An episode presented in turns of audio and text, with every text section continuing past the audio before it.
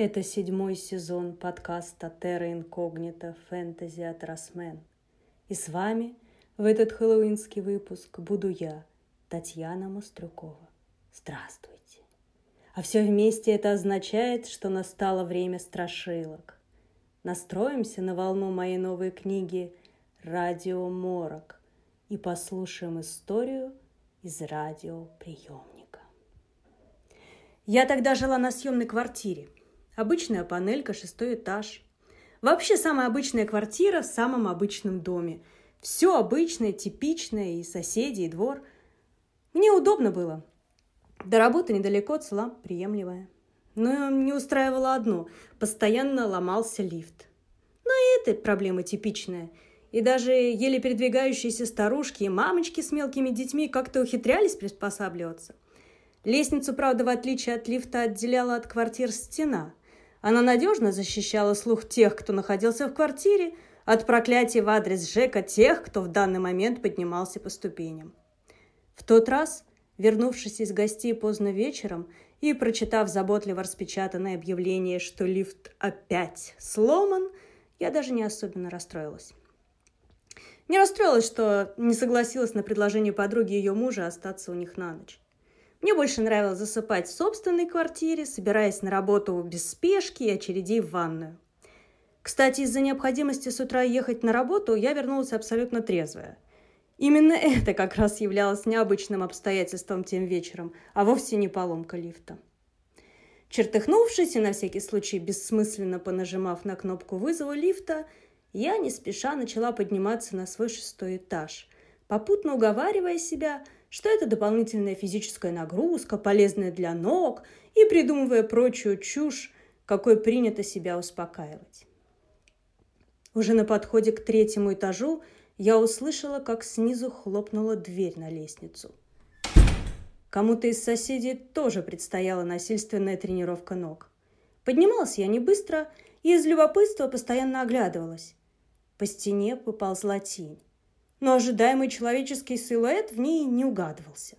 Сначала я подумала, что это пьяница. Потом, что человеку плохо.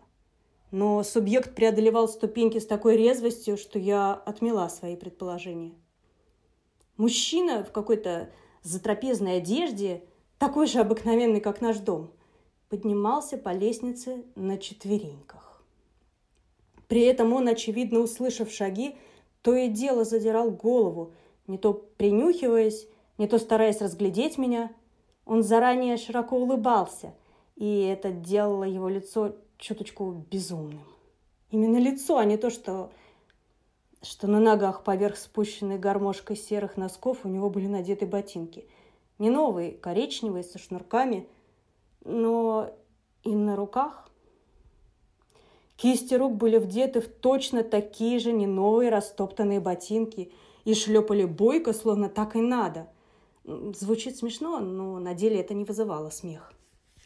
Поздний вечер, большинство жильцов уже спит, пустынная лестница, одинокая я и странный человек, поднимающийся на четвереньках по лестнице с обувью на руках. Причем не как обычно, а не сгибая ноги в коленях, чтобы брюки не испачкать.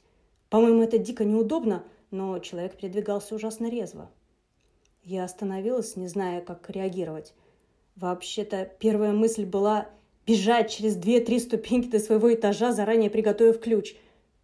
Почему я этого не сделала? До сих пор не пойму. Девушка, вы не бойтесь. Продолжая широко улыбаться, мужчина медленно прошествовал мимо меня. Чтобы пропустить его, мне пришлось сжаться в стену. Я невольно принюхалась. От него пахло каким-то неприятным дымом и пылью. На самом деле я не очень боялась. Ситуация казалась настолько абсурдной, что сразу нашлось вполне логичное объяснение происходящему. Я стала жертвой пранка, розыгрыша.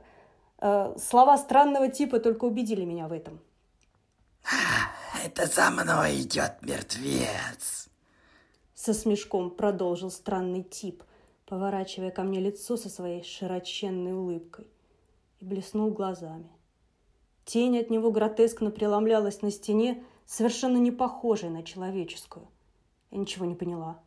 Однако он не выглядел агрессивным, не пытался напасть на меня, и мне как-то удалось себя успокоить, подавить ростки тревоги. Мне даже показалось знакомым его лицо. Скорее всего, это был мой сосед, может, как-то в лифте с ним ездили или сталкивались у выхода из подъезда. Мужчина дополз до следующего лестничного пролета и там застыл на четвереньках, повернув ко мне голову. Ждал. Я немного постояла, тоже не двигаясь с места, поскольку решила пропустить спутников или спутника этого шутника, которые наверняка вот-вот должны были появиться с камерой или телефоном наперевес, снимая мою реакцию. И радостно гагача. Я бы поддержала их веселье, почему нет? Прославилась бы в ТикТоке. Вдруг я поняла, что не слышу ничьих шагов. Никакого шороха. И до этого не слышала. И совершенно точно не заметила бы этого типа в ботинках – если бы поминутно не оборачивалась. Он же ступал совершенно бесшумно. Мужчина продолжал стоять в той же позе, на том же месте, даже не пытаясь подняться дальше. Лицо его оказалось в тени, и я уже не видела, улыбается он по-прежнему или уже нет. Но если у него нет спутников-сообщников, то следующей за ним шла я. Если за ним шел мертвец, то этим мертвецом определенно оказывалась я сделала шаг назад, спустившись на одну ступеньку. Потом второй шаг, аккуратно. Пятилась, чтобы не поворачиваться к нему спиной. Жуткий тип качнулся на своих руках-ногах и издал раздраженный смешок. Качнулся совсем не как человек. Почему у него совершенно прямая спина? Так ведь не бывает, если идти на четвереньках. Не бывает у нормальных людей, чтобы руки и ноги были одинаковой длины, как у животных. Поняла. Именно тогда я побежала с риском скатиться кубарями, переломать все кости, перепрыгивая ступеньки, дыша раскрытым ртом.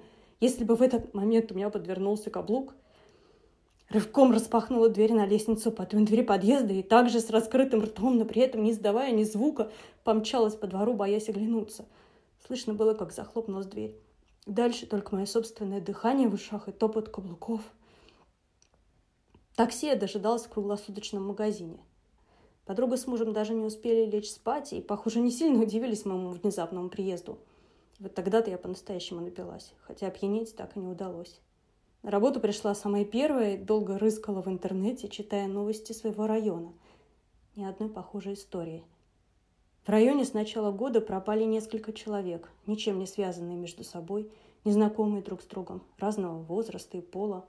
Кажется, на одном из пропавших был серый костюм, но при каких обстоятельствах они пропали и где именно, уда- узнать не удалось.